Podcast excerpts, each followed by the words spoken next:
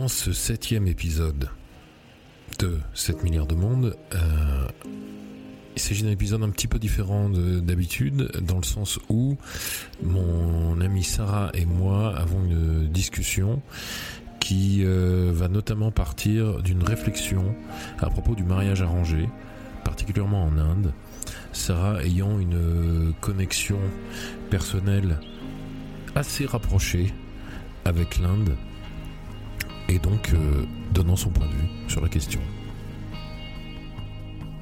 Parfois on n'a juste pas le paradigme, on l'aura pas et on ne peut pas euh, avoir un, jugement autre que c'est ma pure subjectivité qui parle. Euh, même si on se croit cultivé, sur, cultivé sur la question, philosophe ou intelligent ou intellectuel, il y a peut-être juste un truc qu'on l'a pas parce qu'on n'y est pas, on n'a pas grandi dedans, on n'a pas respiré l'air, on n'a pas mangé la nourriture, on n'a pas. Bah, en fait, je me rappelle juste d'un truc pendant une discussion que j'avais eu justement avec mon mec qui. Euh, je sais plus, il m'avait dit en gros, si lui il était resté en Inde, peut-être travailler, qu'il arrivait à peut-être bah, l'âge qu'il a actuellement, hmm. peut-être qu'il se serait dit je veux pas, enfin je veux pas finir ma vie tout seul et tout ça, et qu'il serait, enfin, il serait laissé emporter par ce genre de choses, enfin, par les mariages arrangés, qui lui auraient dit ok, bah, hmm. trouvez-moi quelqu'un. Et du coup, j'ai dit ah. Ouais, bah oui. Parce que c'est plus grand. Parce que c'est vrai que du coup, le, fait qu'il soit en France, qui. Bon, après, je suis sa première copine française aussi, mais. Ah ouais Enfin, que pour moi, déjà, toutes ces démarches-là, c'est que tu es en rupture avec. Euh, oui, tu penses autrement. Voilà, bon, ce, qui, ce, qui, est le cas de toute manière, mais c'est vrai qu'en se remettant dans, dans l'idée où il n'aurait pas eu cette vie-là qu'il a actuellement. c'est pas enfin c'est pas quelque chose qu'il aurait euh, sa grille de lecture aurait été autre quoi voilà c'est ça c'est juste ça en fait et, euh, et je crois que ouais c'est et que ouais il y a comment dire que que, que ouais que c'est important de de, de de réaliser que, ouais, que parfois porter un jugement sur certains trucs, c'est presque une sorte, une forme d'ingérence mm. idéologique, tu sais, où, on, on, met une... Il faut, je suis pas du tout pour dire que, genre, par exemple, toutes les religions sont euh, égales. Je pense que le terme d'égalité est mal utilisé souvent. Genre toutes les religions sont égales ou même euh, les sexes sont égaux. Attention, ça veut dire que euh, et, pour moi l'égalité souvent c'est utilisé comme une, identité, le fait d'être identique. Oui. On est égaux, oui. Tout, tout ce qui, tout, tout un, tous les humains sont doivent être respectés autant. Point, oui, point barre. Il n'y a pas voilà. Euh, mais on est, y a, on est différent, on n'est pas identique. Et, euh, et, je pense que c'est important. Euh, et ça, du coup, en quoi ça connecte? Je suis quand même un peu fatigué, moi, putain, il faut, faut, que je remange plus de sucre. et ça, ouais, c'est, disons qu'on pourrait vite se dire, ouais, ok, telle pratique, telle religion, c'est archaïque, c'est c'est genre ça, c'est mariage arrangé, ces trucs. nous, on est mieux, on est plus avancé, on a plus progressé. Mais je pense que c'est normal de se dire ça et il faut discriminer.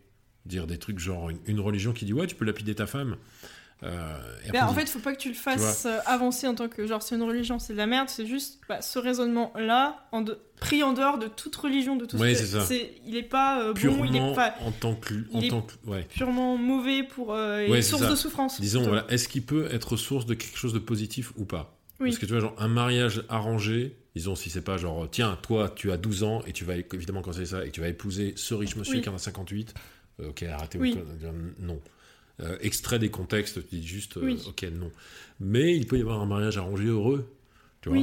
Bah, les parents de Barrière, pour le coup, c'est un mariage arrangé et j'ai pas la sensation qu'ils sont malheureux d'être ensemble. Ouais, ouais mais parce que ils sont tombés enfin parce que je pense que tous les deux étaient peut-être de bonne volonté pour essayer de construire quelque chose ensemble déjà mais déjà justement déjà il y a ça je pense. Quand je pense que quand tu arrives à enfin quand t'as dans les deux parties de deux personnes qui sont profondément euh, gentilles à l'écoute bienveillantes bien, voilà, bienveillantes je pense que tu peux construire quelque chose de cette façon? Relativement facilement oui clairement et euh, oui, je pense que c'est ça. dans l'idée, le... ce que souvent, en fait, pour moi, je, je pense, c'est euh, il nous arrive des choses parce qu'on les a plus ou moins décidées. Je veux dire par là, euh, on a l'intention de faire que les choses se passent de telle manière. Tu vois, genre, on veut que ça se passe bien dans tel cas de figure. Si on tombe sur quelqu'un qui veut que ça se passe bien aussi, a priori, ça va se passer plus facilement. Et, et, du coup, le fait de ce truc d'un mariage arrangé où en gros ça marche comme ça, où tu dis à ta famille, ok, là, ouais, trouvez-moi quelqu'un. C'est alors évidemment il y a des gens qui vont faire ça sans réel euh, en, étant, en ayant une dissonance cognitive sans réel euh, désir de le faire vraiment, sans réelle bienveillance du coup. Mais il y a tous ceux qui vont le faire en disant ouais ok, j'ai ce désir-là, j'ai cette envie-là et je fais ce choix de faire en sorte de trouver quelqu'un et de faire en sorte que ça se passe bien parce que j'en ai, j'en ai envie. Et tu as l'autre personne en face qui est dans la même démarche, ce que tu dis, ouais, c'est, c'est bah, y a, ça va se passer bien, a priori. C'est il faut évidemment que les personnes embrassent complètement ça et pas ils le font pas par dépit parce que là ça va pas bien se passer a priori. Parce que euh, aussi je pense j'ai beaucoup par rapport à ce genre de choses j'ai beaucoup mes arrière pensées on va dire par rapport à mes grands-parents qui pour le coup euh, se sont mariés parce que tu à l'époque c'était dans les années 60 bah, quand tu fréquentes quelqu'un bon à un moment faut te décider. Ouais. Et je pense enfin eux ils sont décidés je, pense qu'au bout de deux ans je sais pas euh, je, peux dire ce que je veux parce qu'ils n'y compteront pas. Mais enfin je veux dire c'était cramé d'avance. Ouais parce que y a et du coup ils sont toujours restés ensemble mais enfin ils ont rien à faire ensemble et je, je, sais pas je sais pas du coup dans ma tête le choix c'est quelque chose de fondamental du coup. Le choix et la réflexion et ouais mais justement la différence entre tu vois entre et je suis d'accord hein, mais la différence entre quelqu'un qui dit je me sens prêt ou je me sens prête oui. Trouvez-moi quelqu'un. Oui, c'est complètement différent. Et quelqu'un qui dit je suis avec cette personne et il y a une pression qui dit en gros là il faut se décider. C'est comme le, le vendeur d'automobile tu vois, d'automobile, parce qu'il est, il a ce côté, euh, il a ce côté suranné des années 40, un petit peu, il est vintage, euh, ou 60, vendeur d'automobile. Euh, tu vois, qui vous dit, bon, ma petite dame, par contre, là, moi, j'ai quatre autres clients qui attendent, là, il faut vous décider pour la voiture, ou effectivement, il faudra que vous fassiez un crédit, on a un programme de crédit, paiement 5 fois, 150% d'intérêt, oui, mais bon, sinon, ça va vous filer entre les doigts. Ça, c'est, en gros, ce qu'on me dit, euh, notamment dans un bouquin qui un truc qui, j'ai oublié exactement le titre mais qui parle d'autodéfense intellectuelle de, ce qu'on dit globalement dans ce genre de cas de figure. J'ai oublié comment s'appelle ce procédé mais en gros on te force la main en te mettant une sorte pas un ultimatum vraiment mais en te disant t'as jusqu'à tant de temps sinon ça te passe sous le nez en gros, la seule réponse que tu peux faire pour vraiment faire un choix. Tu as plus avoir la, peur de perdre que la peur de. On joue sur, on joue sur ça, ou, dit, ou la peur de pas être quelqu'un qui profite des opportunités que la vie lui donne aussi, de se dire je, je pars pas dans la, même, dans la bonne direction. Et en fait, en gros, quand on te propose ce genre de truc où là, par contre, il y a 5 minutes, c'est à prendre ou à laisser. Euh, Je vais pas faire toute l'argumentation pourquoi là maintenant, mais, euh, mais le choix le plus sage, c'est tout simplement de refuser. Oui. Parce que c'est toujours pareil, on va se projeter en disant que s'il y a euh, quelque chose de stable en face de moi, c'est-à-dire qu'il y a une vraie offre euh, que vraiment intéressante. À laquelle j'ai eu le temps de réfléchir. Et si elle est vraiment intéressante, elle mm. sera encore là. Oui. Si genre les gens ont confiance, le vendeur dans cet exemple-là a confiance en ce qu'il offre et il sait que c'est un produit qui est parce qu'il est genre à la fois de qualité, euh, d'accessible en termes de prix, là, là il va continuer à l'avoir ce produit. Oui. Continuer à le vendre à Il va continuer à le vendre. Il n'y aura pas cet ultimatum. Euh, et, de toute façon, à partir du moment où il y a cet ultimatum-là, tu peux pas t'extraire et avoir ta réflexion euh, critique. Hmm. Euh, sur la chose. Et évidemment, parfois dans l'existence, il y a des moments où tu n'as juste pas le choix, tu vas devoir prendre une décision. Genre, tu as, perdu le contrôle de ta bagnole sur une plaque de verglas, il y a tel arbre à droite, tel arbre à gauche, tu vas devoir choisir, ok, je donne un coup de volant de quel côté? Bon, bah oui. Mais quand il n'y a pas la nécessité de ça, de, ce contexte-là, euh, la meilleure solution pour, euh, pour, être, pour garder son. pour faire des choix qui vont être en adéquation avec soi-même, si on dit vite, faut choisir machin, la réponse est non. Moi, je choisirais à tel moment où je prends mon temps, on me force la main, tant pis. Et pareil, parce que si la chose est de qualité dans le terme d'une offre commerciale, elle, est, intéressante pour le vendeur aussi, il la reproposera. Et, euh, il y aura, ou il y aura mieux à trouver ailleurs. Mais parce que là, disons que tu peux te retrouver très facilement comme ça avec euh, une mauvaise décision qui est prise. Et tu vois, du coup, euh, dans ce format ce truc de se dire des gens qui se fréquentaient à telle époque, des gens qui se fréquentent depuis tant de temps, au bout d'un moment, il faut se décider.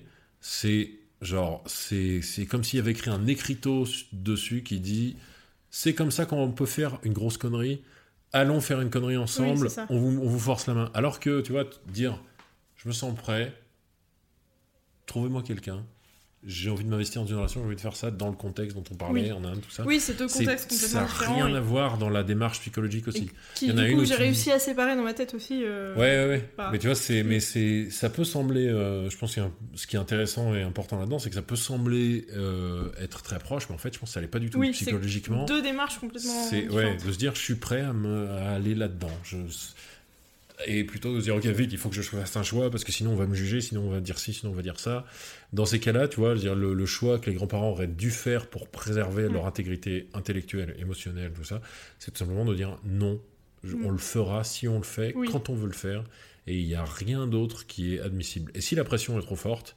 euh, socialement, parce que parfois elle pouvait l'être énormément, bah juste tu te barres, quoi. Tu refuses de jouer ce jeu-là.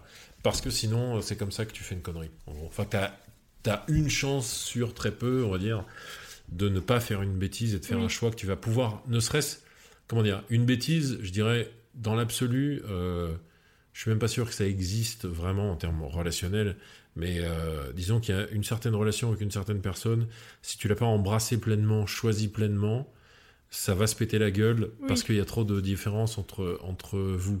Mais si tu sais les différences, l'autre sait les différences, mais qu'il y a une, une vraie volonté des deux de bienveillance et de faire ce truc, ça va être le jour et la nuit entre les deux, ces deux situations. Oui, oui, oui. Et du coup, il y a tout un contexte là-dedans. Tu dis, ouais, c'est obligé. Parce que les gens sont forcés à faire un choix qui, du coup, ne font qu'à moitié. C'est ça le truc. Quand tu forces quelqu'un à faire un choix, il ne le fait pas vraiment.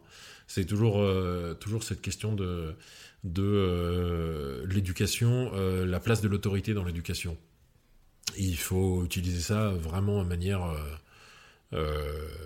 je pense, euh, pertinente et, du coup, euh, par euh, petites touches, tu vas plus facilement influencer par ton exemple. Tu vois, quelqu'un qui voit que tu fais des bons choix ou, des, ou quelqu'un qui se projette en toi, qui dit bah, Moi aussi, j'aimerais vivre comme ça ou avoir telle caractéristique. Tes enfants, les jeunes qui, qui, te regardent en te positionnant, posant sur un piédestal. là, il y a un choix qu'ils vont faire vraiment. Donc, c'est a priori un choix qu'ils ont beaucoup plus de chances de maintenir. Oui. Tu les forces ils l'ont fait à moitié et, ils, vont choisir soit au quotidien des mini opportunités de se dégager de ce choix-là qu'ils ont fait à moitié, genre euh, euh, les, ados, les garçons ados qui vont jamais euh, rabaisser la cuvette des chiottes. En gros, ça veut dire inconsciemment ou non, je t'emmerde, là j'ai un peu de liberté, je la prends parce qu'en fait tu m'as obligé à tel choix et je l'ai pas fait vraiment. Je l'ai fait, mais parce que c'était une roulette, c'était c'était entre Charib et Silla, euh, voilà quoi, entre, euh, comme on dit beaucoup en ce moment sur les réseaux sociaux, entre la peste et le choléra, euh, voilà. Mais comme quoi, parfois, il y a des, justement, il y a des situations où c'est la maturité, ça va être de faire ces choix-là, genre là, à choisir entre la peste et le choléra, pouvoir jauger, qu'est-ce qui est pire et, et, je vois beaucoup de gens qui disent, ouais, moi je veux pouvoir faire un choix pur, je veux pas, je veux pas faire choisir le moins pire. Mais euh, la vie adulte mature, c'est euh, faire au mieux avec le contexte. Oui, c'est ça. Faire. Enfin, faire te retrouver avec des choix que t'as pas choisis. Bah oui, il y a, tu maîtrises pas tous les critères. On t'amène parfois, tu as, entre A et B, tu vas devoir, tu dois avancer. Le temps passe. Tu dois avancer soit soit A, soit B, et juge, jauge, détermine, discrimine, et tu fais un choix. Mais le fait de dire non, je veux faire un choix pur c'est juste comme le c'est juste pas viable comme ce truc de ouais euh, reconnaître le vote blanc. Euh, ok dans l'idée au début moi je me, disais, je disais toujours ouais moi je suis pour j'ai voté blanc plein de fois. Euh, et à un moment je me suis dit ouais mais j'ai réfléchi un petit peu là ces derniers temps et je me disais je suis pas sûr d'être aussi pour que, que ça parce que imagine parce que le disons parce que du coup on peut prendre en otage n'importe quelle élection. Je disais tout bêtement on prend la population prend, tu peux reporter éternellement en otage n'importe quelle élection, on la reporte éternellement. Le mec qui est au pouvoir à ce moment-là, il bah, fait quoi Il y sera éternellement. Il y reste, il va y être éternellement, ou alors il n'y aura plus personne au pouvoir, mm. ou alors, et juste concrètement, comment, comment on fait Comment c'est viable? Peut-être du coup, à ce moment-là, le, comment dire, l'angle à prendre, c'est plus, plus, euh, comment dire, réussir à faire entrer quand tu votes, c'est euh, pas forcément que tu légitimes euh, la personne en, c'est ça. dans ton intégralité dans son intégralité. C'est bah oui, il faut cette idée de peut-être désacraliser le choix. Cette idée de oui voilà de un peu je trouve qu'il y a un peu l'idée de candidat étendard, je suis pour qui je vote. Oui. De candidat de candidat animal totem, tu vois. ouais genre ouais ça c'est mon identité. J'ai voté pour Mélenchon. Je suis un communiste. Non, Ouais, je, vois qu'il soutenait euh, Mélenchon là pour le premier tour, tu vois. C'était par euh, choix, euh, qui c'est pas, c'est pas le waouh, je l'adore, il est formidable. Non, je l'adore pas. J'en adore aucun. J'adore rien, j'adore personne. On juste proposer une Mais on propose un étendard et, un étendard, oui, une étendue de choix, pardon. Et effectivement, qu'est-ce qui, qu'est-ce qui me semble le plus pertinent là-dedans en fonction de, bah, de ma compréhension du contexte actuel et de mes valeurs personnelles évidemment. Mais, euh, mais voilà quoi, point barre. Ça peut pas être autre chose, sinon c'est vouloir redevenir, euh, redevenir un enfant, euh, ne pouvoir ne pas faire de choix. C'est pas un choix ça. Et, et du coup, ouais, je pense que c'est un peu, ça rejoint cette idée de quand on dit à quelqu'un, quand on dit à sa famille indienne, parce qu'on est indien et qu'on est de cette culture-là, ouais, je me sens prêt à ce qu'on me trouve quelqu'un. C'est, je me sens prêt à faire un choix et, et à, comment dire, et à faire avec des données des personnes qu'on va m'amener, me proposer, entre guillemets, de faire quelque chose de bien avec un truc que j'ai choisi. De ne pas choisir. que, j'ai que, j'ai, que je vais choisir dans, dans, les, dans un contexte qu'on va me proposer. Et je choisis que je vais, je vais en faire quelque chose de bien. C'est pour ça que je veux le faire. Évidemment, on parle de, dans le cas de quelqu'un qui, qui, fait ce choix-là en son âme et conscience et pas par dépit. c'est rare quand même. Ce qui, pour le coup, voilà, le problème avec ça, évidemment, c'est que du coup, ça, le problème, c'est que les humains ont tendance à chercher le, mm. le. Je sais pas si l'expression se traduit littéralement en français, mais euh, euh, the path of least resistance. Euh, donc le chemin de moindre résistance. C'est une expression un peu consacrée, c'est une expression qu'on peut lire en psycho, mais en français je ne sais pas. Et, et du coup, ouais, on a, on a, tendance à choisir ça. Il y a une facilité, on a tendance à vouloir l'apprendre parce qu'on est, parce que on est en lutte perpétuelle contre l'entropie et l'inertie. Il y a la gravité qui nous attire au sol, et la gravité, elle est physique et elle est mentale, morale et éthique et idéologique aussi. Et au bout d'un moment, je pense qu'on le sait, on a compris. On est, on est tous des feignasses, euh, et certains, on est des feignasses euh, qui, avec une poigne plus ferme sur notre feignantise que d'autres, quoi. Donc le problème de ce genre de, de, de le problème du fait de pouvoir dire ouais, trouvez-moi quelqu'un, c'est que tu peux clairement le faire par dépit et on te fait le boulot pour toi et ça se passera pas bien. Ce qui arrive dans beaucoup de cas, parce que ce que me disait Bargav, c'est que il y, y, en a plein qui sont totalement pas habitués aux relations sociales, notamment avec les personnes des autres sexes, parce que par exemple dans les universités, je sais plus si c'était euh, dans son université ou quoi, il y en avait deux qui sortaient ensemble et ça avait été découvert. enfin, les profs avaient prévenu les parents. Donc, alors que c'est deux adultes conscients, consentants, majeurs. Et en fait, euh, pour le coup, les deux étudiants étaient mais allez, il faut faire foutre. on, bah a le droit, on est ensemble, rien ne nous l'interdit. On s'en fout. Et je crois que les parents étaient allés un peu dans le sens parce que ça leur posait pas de problème. Mais euh, du coup, bah ils s'étaient retrouvés comme des cons parce que. Ouais, tu vois qu'il y a quand même, oui, il y a quand même encore un contexte euh, puritain, quoi, qui fait mm. que, oulala. Mais du coup, s'ils sont totalement inadaptés à, à l'interaction entre en société, et notamment ce qu'ils me disaient dans le boulot, euh, des mecs qui vont pas savoir comment travailler avec des filles. ouais, ouais. Ils, ils, savent pas, ils ont jamais été habitués à ça, et oui, là c'est vraiment un problème pour le coup, et ça c'est vraiment, ouais, ça c'est sûr. Et du coup, ça, bah, ça se perpétue entre autres dans le, dans le mariage, fait que tu, ouais, ils savent pas draguer, ils savent pas. ils peuvent même pas se rendre compte de ce qu'ils aiment et de ce qu'ils aiment ça, pas. voilà. C'est, disons que, à moins que, parce que. Et sans faire de généralité non plus, parce que. Oui, ouais, ouais, ouais. Et euh, oui, voilà. Mais à moins que, bien sûr, parce qu'il y a toujours des gens comme ça qui, puis, je veux dire. Euh, on est tous comme ça, au moins dans une certaine mesure. On n'a pas euh, besoin de faire dans tous les domaines en tout cas, de faire X expériences pour savoir ce qu'on veut, ce qu'on aime et ce à quoi on répond positivement ou négativement. Tu vois, c'est comme, c'est il faut pas tout essayer. Enfin, je veux dire, euh, enfin, c'est con ce truc de, il faut tout essayer pour savoir qui tu es. Non, euh, je veux dire, tu peux très bien savoir oui, que tu es homosexuel ou que tu es hétérosexuel. T'as pas besoin d'essayer l'opposé entre guillemets, tu vois, par exemple. Et euh, et du coup, il y a des gens qui peuvent, je pense déjà hors de toute expérience passée, qui vont se connaître naturellement assez pour savoir, ok, cette personne qu'on m'a trouvée et moi, oui, ça peut le faire. Et d'autres vont avoir besoin, parce qu'ils se connaissent moins dans ce domaine-là, ils savent moins qui ils sont, auraient besoin de vivre des expériences pour se rendre compte que bah j'aime pas euh, quand je suis avec quelqu'un quand c'est comme ci ou quand la personne est comme ça comme ça je, ça se passe pas bien du coup c'est toujours pareil pas d'expérience euh, du tout ils, ils, savent pas interagir avec l'autre ils savent pas vivre un temps soit peu avec l'autre c'est du qui tout double ça, du coup, là, ouais, clairement, c'est problématique. Il est 9h02. Je le dis, hein, parce que je, au cas où je surveille l'heure. Non, non, c'est tout bon. Et, et, et, ouais, du coup, effectivement, vu ce contexte-là, les, les, les, hommes qui savent pas vivre avec les femmes et inversement, en gros, socialement, c'est un autre problème. Euh, et, ça, crée forcément des problèmes. Là, là, il y a un truc sur lequel travailler, je pense. Ouais, a priori, qu'on peut dire comme ça, euh, de manière un petit peu, euh, un peu générale, mais ouais, parce que c'est toujours. c'est marrant d'ailleurs. C'est un truc, ça aide grave à pécho quand on, revient à un niveau plus. bon, non, je le dis volontairement de manière triviale, mais quand, euh, enfin, je trouve que ça aide euh, à trouver ton équilibre dans la séduction. Parce que, par exemple, moi qui ai jamais voulu avoir l'impression que je racontais des conneries pour emballer, euh, tu vois, que genre je drague. Oui.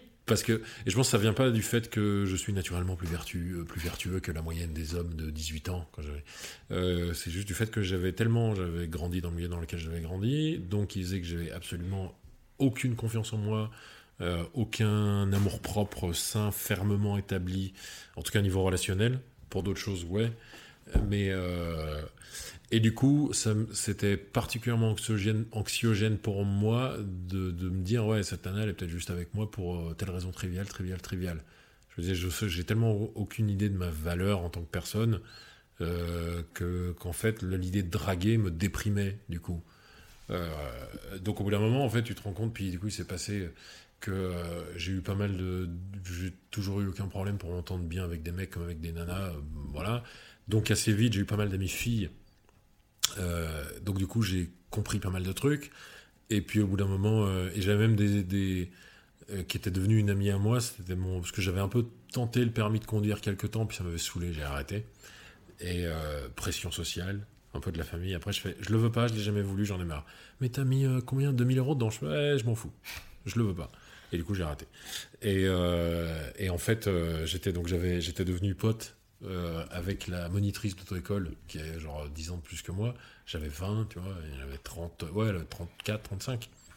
Et Patricia, du coup, je la surnommais Trish. Hey Trish!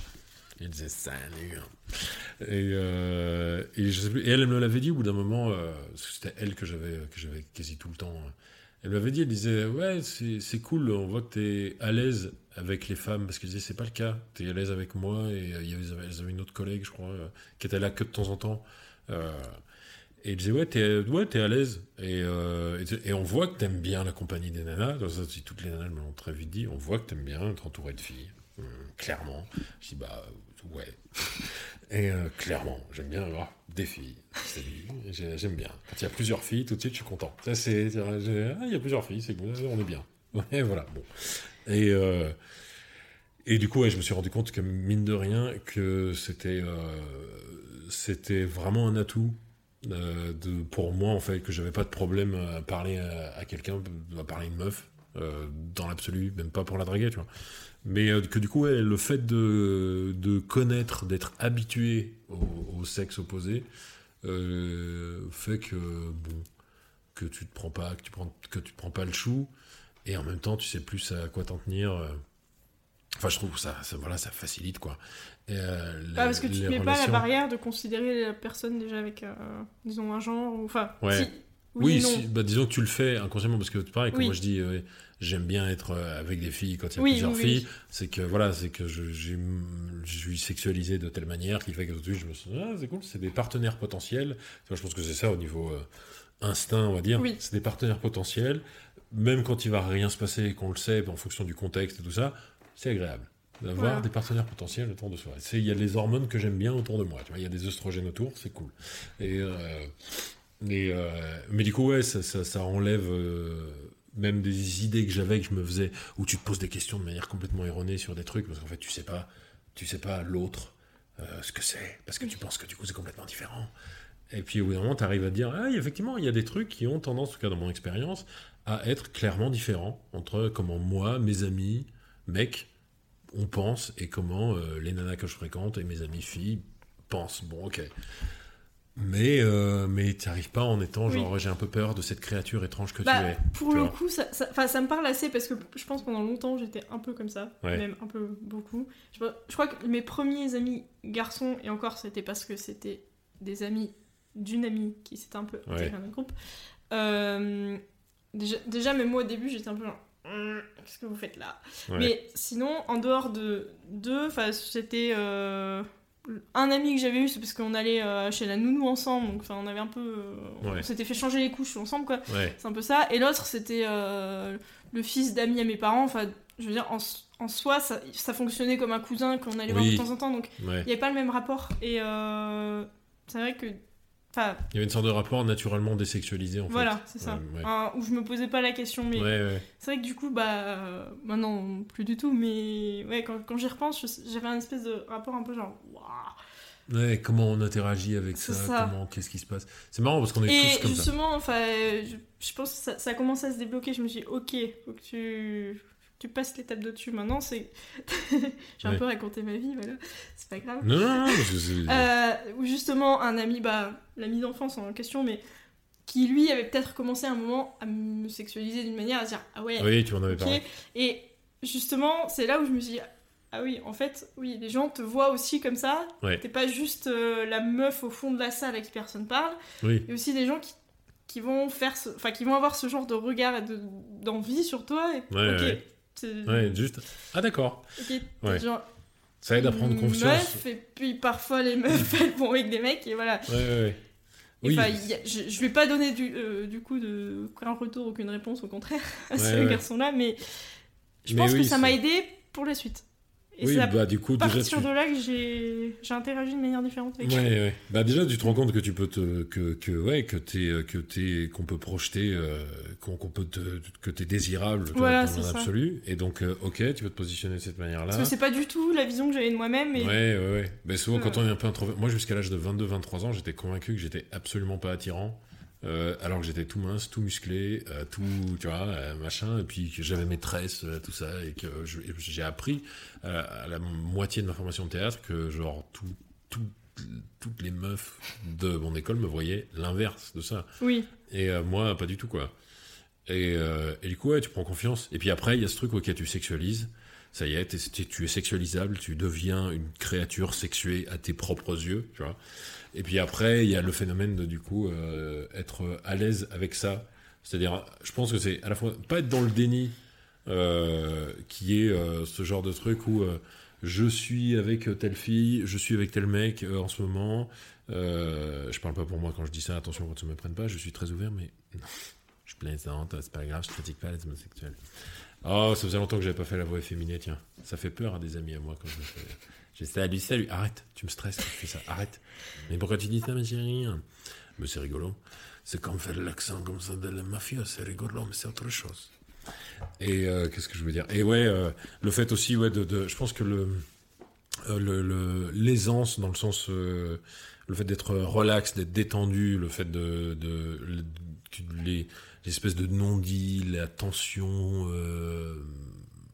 non nécessaire disparaissent euh, de même, c'est aussi, euh, ça vient pas euh, du fait de croire que qu'on vit dans le royaume de oui oui. Casimir slash bisounours, mais de savoir que que que en fait les, les, les, rapports même cordiaux amicaux je trouve sont sexualisés toujours d'une certaine manière ou sont je dirais hormonaux d'une certaine manière par exemple entre entre mecs hétérosexuels la camaraderie et la rivalité c'est un peu les deux facettes d'une même pièce.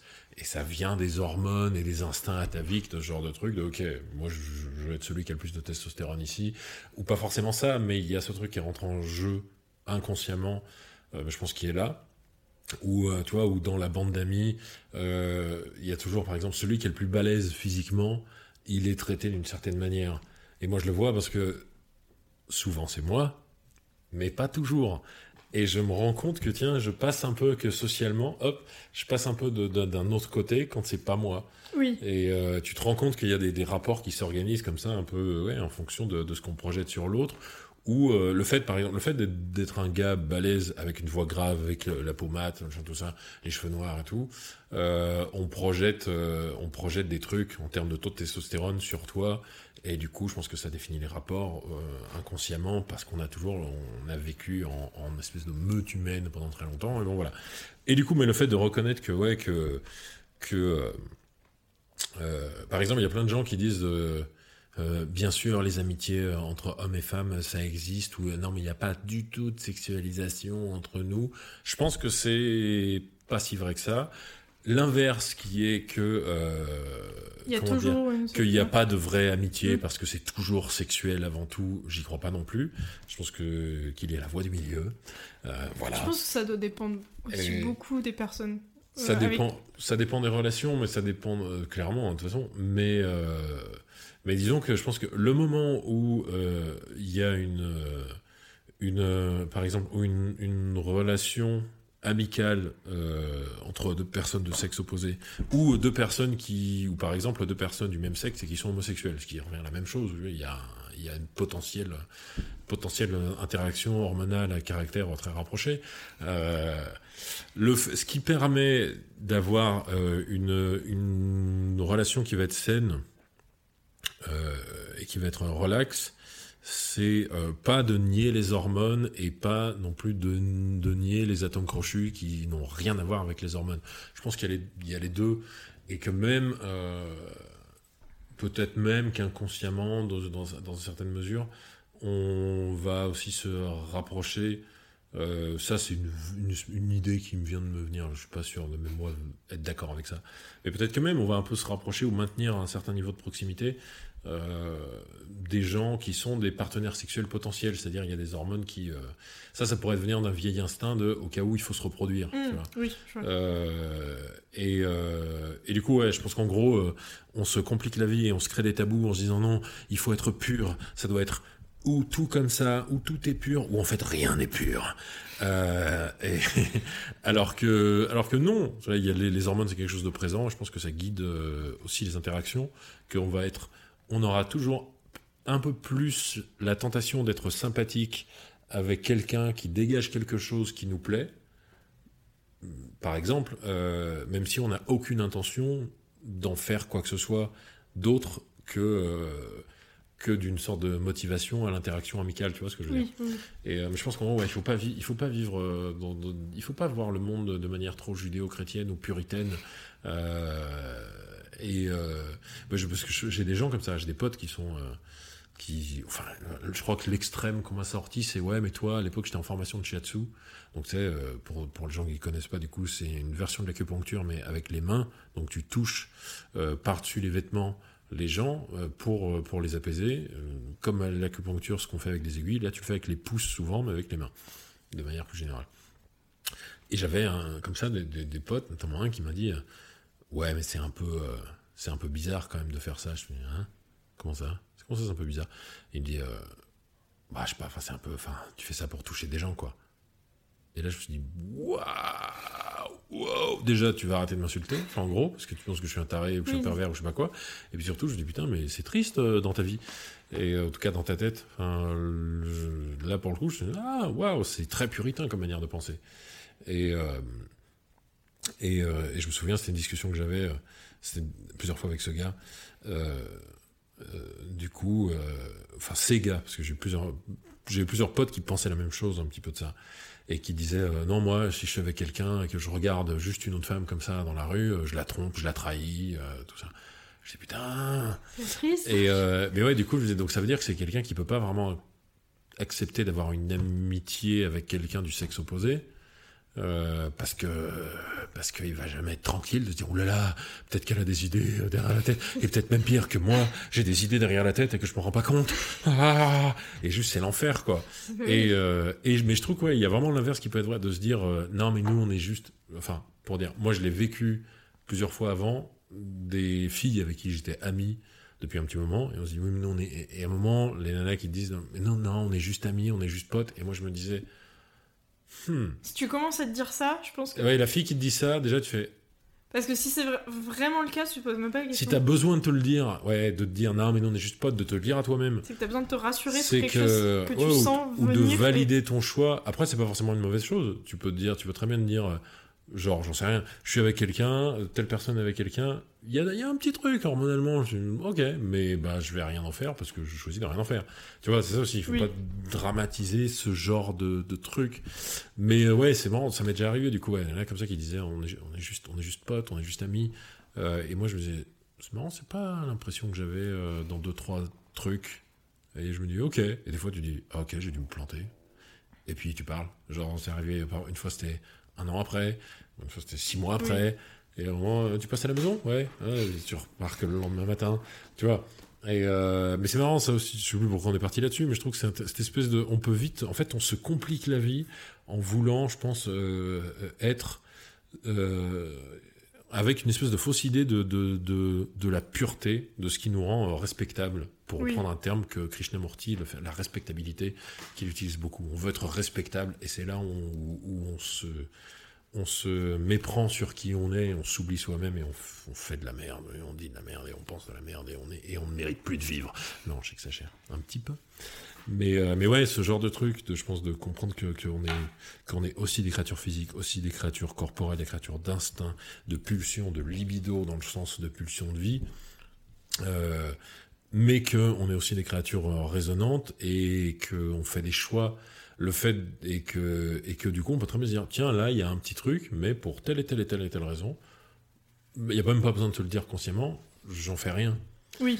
Et euh, je pense que ça va dans la même idée que, en fait, que ce qu'on disait un peu par rapport aux politiques, au vote blanc, le fait de devoir faire un choix. Euh, je pense que la position la plus euh, harmonieuse pour nous en nous-mêmes, c'est de reconnaître que on est une créature qui est mue par des impulsions aussi, et que, et que nous, on tire les rênes, tout simplement, et que les impulsions sont présentes euh, tout le temps. Et du coup, la, que du coup, enfin, la de recherche de pureté, euh, de que les choses doivent être ou comme ça ou comme ça, c'est pas viable. Et puis, je pense que ça crée surtout de la névrose. Et c'est là où ça crée ce genre de truc euh, que tu disais un peu. Alors c'est peut-être autre chose. Tu étais jeune et tu te rendais pas compte. Euh, comme quand on est jeune, on voit pas, mais genre euh, le gars qui était ton pote, et puis à un moment tu te rends compte que merde, il a peut-être une autre idée en, tête. Tu vois, disons que quand tu as 17 ou 18 ans, bah, c'est la jeunesse qui fait ça, tu le vois pas, mais quand on a genre 35, où d'un coup tu peux te dire euh, Oh putain, mais pourquoi machin me saute dessus Est-ce que tu vis dans un monde, dans un monde black and white, où il y a les Occidentaux et les Indiens, par exemple, et qu'en fait, euh, c'est plus café au lait que ça?